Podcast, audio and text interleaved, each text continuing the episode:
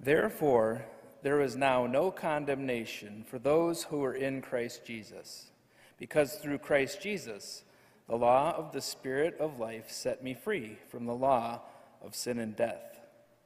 For what the law was powerless to do, in that it was weakened by the sinful nature, God did by sending his own Son in the likeness of sinful man to be a sin offering.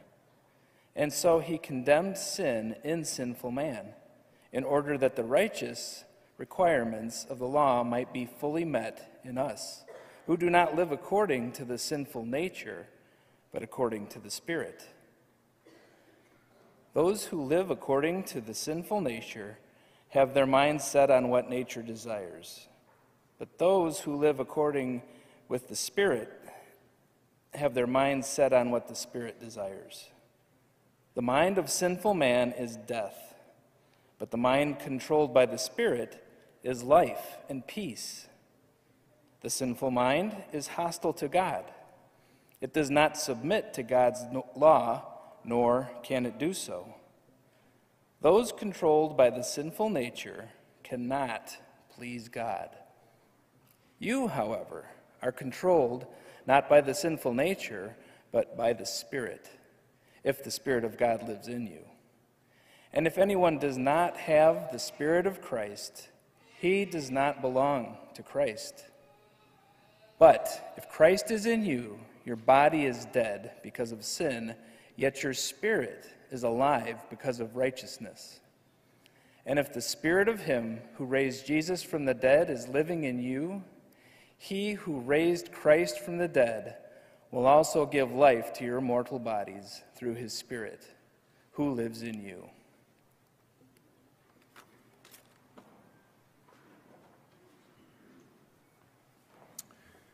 We're going to pray that the Spirit who inspired Paul to write these words, the Spirit who is so prominent in this text, will now open our hearts and minds to understand, believe, and live according to these great truths. As we so often do, we're going to sing our prayer. Let me invite you to open your hymnal to Numbers 388 through 390.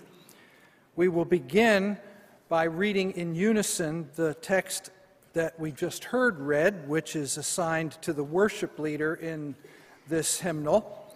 And then we will sing just the first stanza of 389 and the marked stanzas of 390. Let's stand, please, and begin reading together from Romans 8. If Christ is in you, your spirit is alive because of righteousness. If the spirit of him who raised Jesus from the dead is living in you, he will also give life to your mortal bodies through his spirit who lives in you. If by the spirit you put to death the misdeeds of the body, you will live, because those who are led by the spirit of God are sons of God.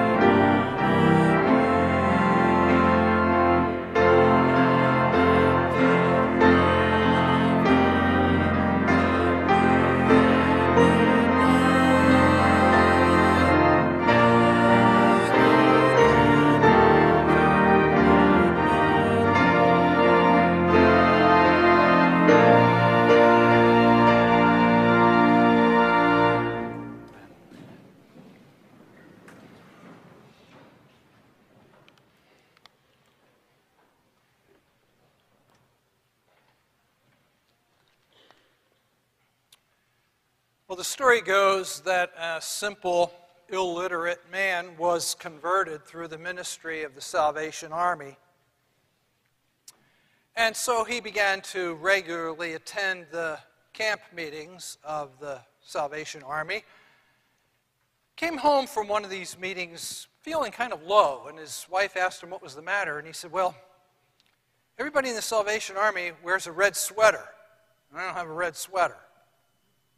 She said, Well, okay, I'll, I'll knit you one. So she knitted him a red sweater, did it in a week. He went back to the next meeting, came back home still feeling kind of low. And she said, What's the matter now? And he said, Well, everybody else's red sweater has some yellow writing on it. He didn't know what the writing said because he was illiterate, and she was illiterate too. Um, she said, Well, I'll put some yellow writing on your sweater. Now, I don't know if you know what the motto of the Salvation Army is. Anybody know, just out of curiosity? Cross, cross and, and fire, or blood and fire. Blood and fire. Blood for the blood of Jesus, fire for the Holy Spirit. That's what they had in yellow on a circle on, on their red sweater. So she, um, not knowing what else to do, looked at a store sign and stitched those letters on his sweater. He wore it to the next meeting. When, she, when he came home, she said to him, Well, how do they like your sweater? He said, They love my sweater. They said that my sweater was better than their sweaters. Uh, what they didn't know was that she had stitched on his uh, red sweater under new management. now, I have a feeling that the Apostle Paul would like that story. Because in Romans chapter 8, and it's been five weeks now since we looked at the first paragraph of Romans 8, we, uh, we read about new life in Christ, and uh, there Paul says that if you are in Christ, you're under new management. You're no longer governed by the flesh or the sinful nature. Translations differ. You're no longer under that management. You are now under the control of the Holy Spirit of God. Romans 8, verse 4. Not only did God's Son die for us, God's Spirit lives in us. Not only is there no condemnation, there is new power for living. Not only is there justification, there is sanctification, so that the righteous requirement of God's law is fully met in us who do not live according to the sinful nature, but according to the Spirit. We're under new management. And the next two paragraphs flesh that out. That's our text for today, Romans 8, verses 5 through 11. You may want to have your Bibles open to it again and follow as we look at this fleshing out, this further development of the idea that uh, we live according to the Spirit. Uh, look at verse 5 of Romans 8. And if you are a Christian, take this personally. This is a vital truth about your identity, who you are. Those who live under the old management, the pre Christian self, the old sinful nature, have their mind set on what that nature desires. They think about, fix their minds on, are preoccupied with what the flesh desires. But those who live under the new management, according to the Spirit, have their minds set on what the Spirit desires. They think about, fix their minds on, are preoccupied with what the Holy Spirit desires. Imagine that you work in a fast food restaurant. And the management has surveyed its customers and concluded that what people want is fast food fast. They don't come to this establishment expecting ambiance or uh, gourmet meals. They want their food quickly. And so there is a clock on the wall by the drive through window. When somebody places an order, that clock is set at three minutes. And you know that if you don't want your knuckles rapped by the management, you will have the cash in the drawer and the food in the bag and hand it out the window before that clock ticks down to zero. And uh, around 10:45, 11 o'clock in the morning, you uh, remember that the lunch hour rush is coming, and so you make sure you have a pile of napkins handy, and you put some extra fries on, and you ignore that spill of grease on the floor. That, that can wait to be cleaned up later. All day long, you're thinking, fast food, fast. That's your mantra. Then the business is bought by a new owner for a fortune. We can imagine that he bought it with his life's blood. And now the management wants a different kind of operation, a classy sit down establishment where quality is the new mantra. You're not trying to beat the clock anymore. Now the silver has to be polished to a shine, the linen has to be spotless, the perfectly cooked food presented elegantly and hot. Fries are not on the menu. How do you know what the new management wants? Well, he'll tell you. He might even give you a book with everything you need to know. And he'll say to you, I want you to have daily quiet times in this book. Understand what I want, and I'll be right here to help you. And your spouse remarks on the change in your routine. You say, well, you know, the new boss, who I really like, by the way, has uh, told me to study this book. So we read this Spirit inspired manual, and we find the fruit of the Spirit is love. Okay, the new management wants me to love. We read in John 15 that the Holy Spirit is sent to focus our attention on Jesus and to bring to mind everything that He taught His people. And uh, we think, okay, uh, the new management wants me to do everything in a way that pleases Jesus. Those who are controlled by the Spirit have their mind set on what the Spirit wants. He's pretty gracious, this new management. Uh, he doesn't boot us out if we blow it sometimes or don't perform perfectly, but day by day we learn more and more of what he wants, and we want what he wants. Now, one problem with my illustration is that there's nothing really wrong with running a good fast food operation. But there's plenty wrong with living according to the sinful nature. It is hostile to God, Paul says in verse 7. It does not want to and it cannot submit to God. It is incapable of pleasing God even when it desires good things like health, food, and family, and leisure, and learning, and sex, and money, uh, the sinful nature desires these things in inordinate amounts, or at the wrong time, or with the wrong people, or for, the, for selfish reasons. And that's why Paul says that the flesh, the sinful nature, the old management, cannot please God. Now, it doesn't mean that non Christians can't do anything right. of course they, of course they can. Love their children, serve their community, volunteer uh, to serve their country, maybe even lay down their lives as, uh, as heroes. A while back, I read a story about a couple visiting Chicago who lost their wallet in the cab. $200 in cash, all their credit cards, uh, make the story short, the cab driver went to great lengths to locate them, meet them, give them their wallet back, and would not accept a reward of any kind.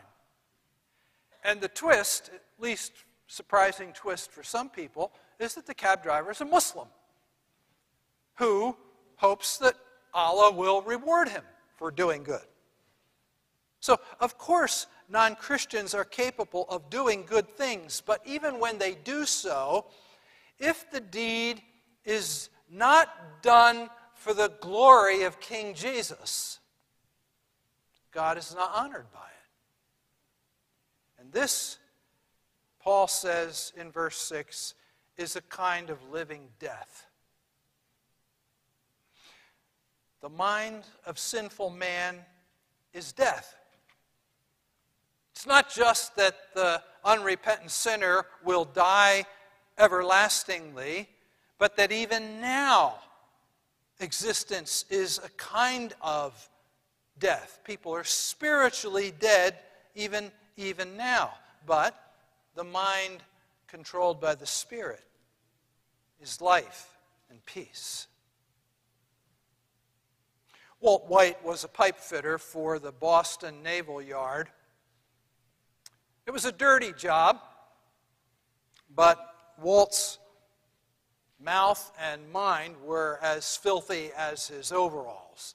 Foul, blasphemous language just poured out of his mouth. He was driven by lust and materialism and pride. Um, whether God existed or not, Walt didn't know and didn't care. He hadn't been in a church in years and, and made fun of people who did go. His goals were to work hard, make a lot of money, and take care of his family and have a good time. But because he was an angry, malcontent who disliked people, he, he didn't really have any friends.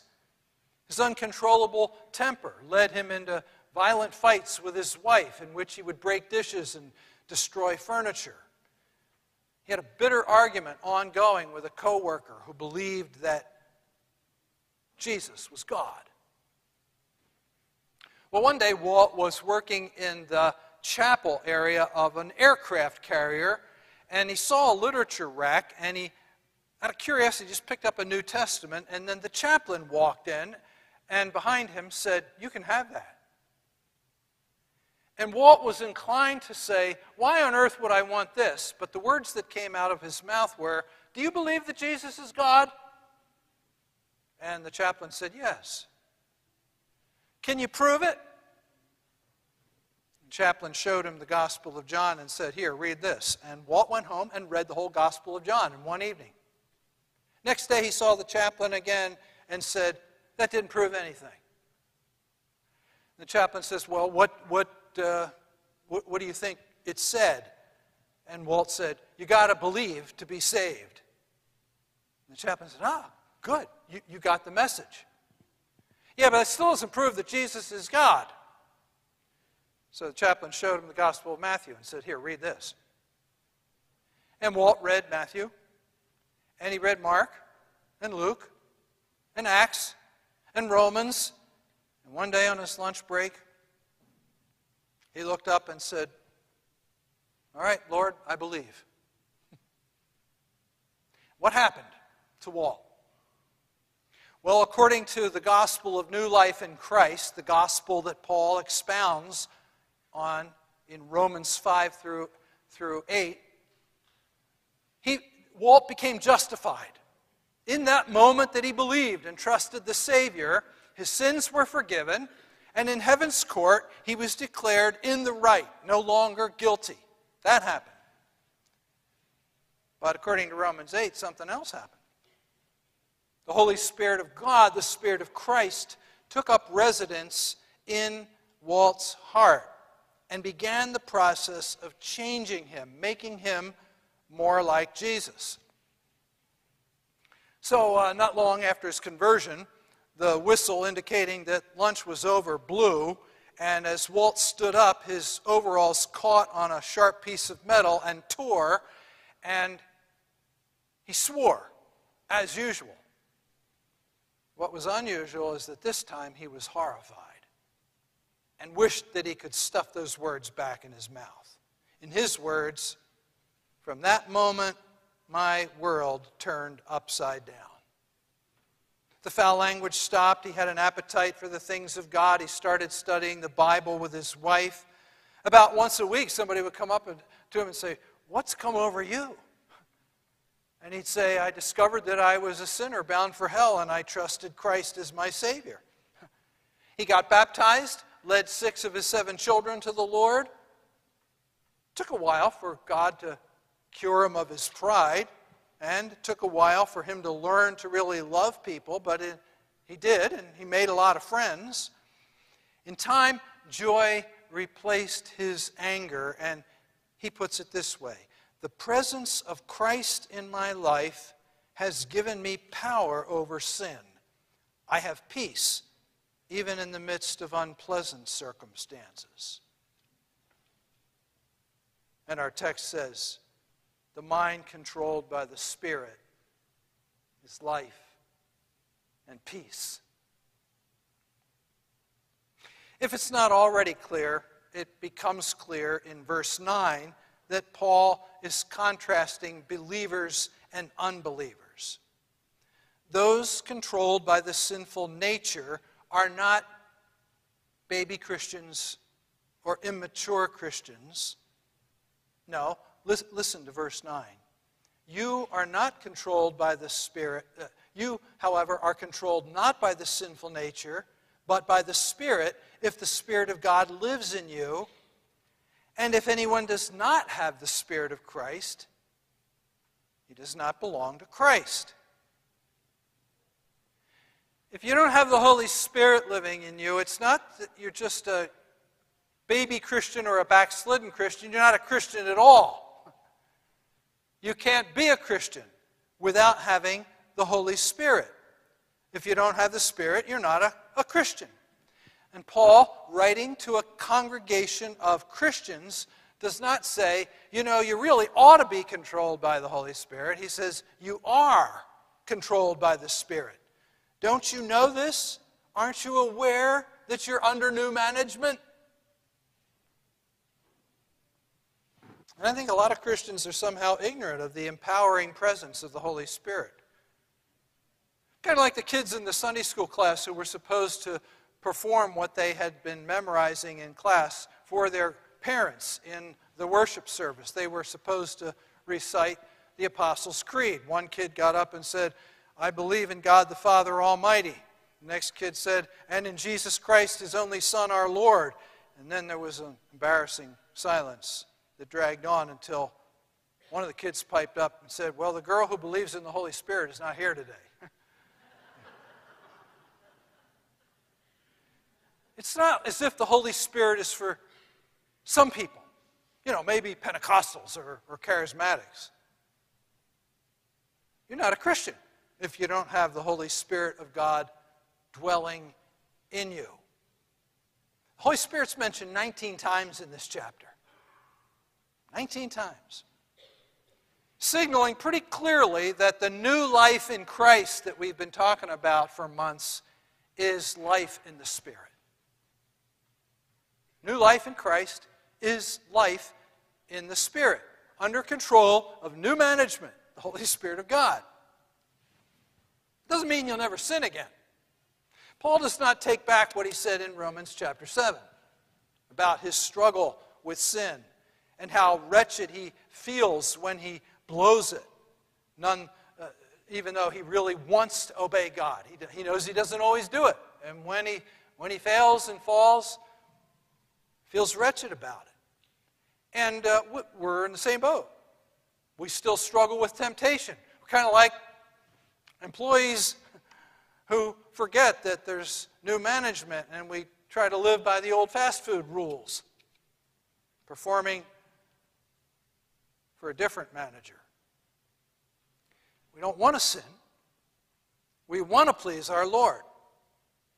And the ruling desire of our heart, if the Spirit of God dwells in us, the ruling desire of our heart is to please Him. And if, when you sin, you are not troubled by it, something's seriously wrong. Paul would say, You're probably not a Christian. If you can sin with impunity, that doesn't bother you. Only God knows the heart, but the evidence points in the direction of you're, you're not a Christian. But if, on the other hand, like Paul in Romans chapter 7, you blow it and you feel wretched about it, that's because you're under new management and you want to please your new master. And there is hope that you won't always be wretched. I didn't jot it down, but we sang a line this morning in the opening set about someday serving Him with unsinning heart. Man, do I look forward to that.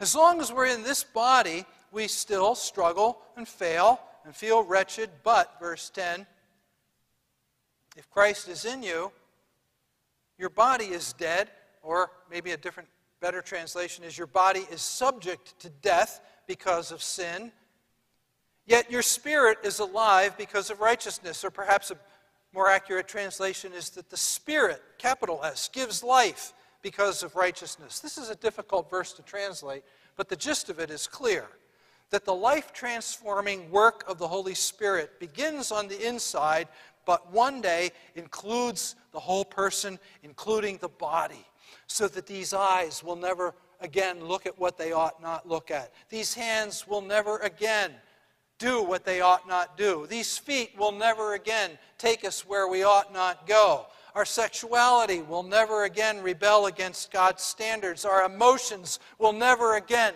make us cranky and irritable and whiny. Our resurrection bodies will be perfect, and that will be heaven. Father, we look forward to it. Thank you for the down payment of the Spirit. That's clear in the Word, that we don't have to wait until heaven to get anything good from you. You've already started that work. How we long to be conformed to the likeness of Christ and to not have to wait for any progress in that area until the return of the King.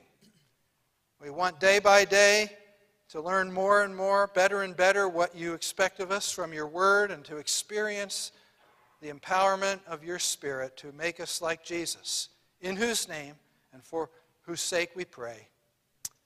Amen.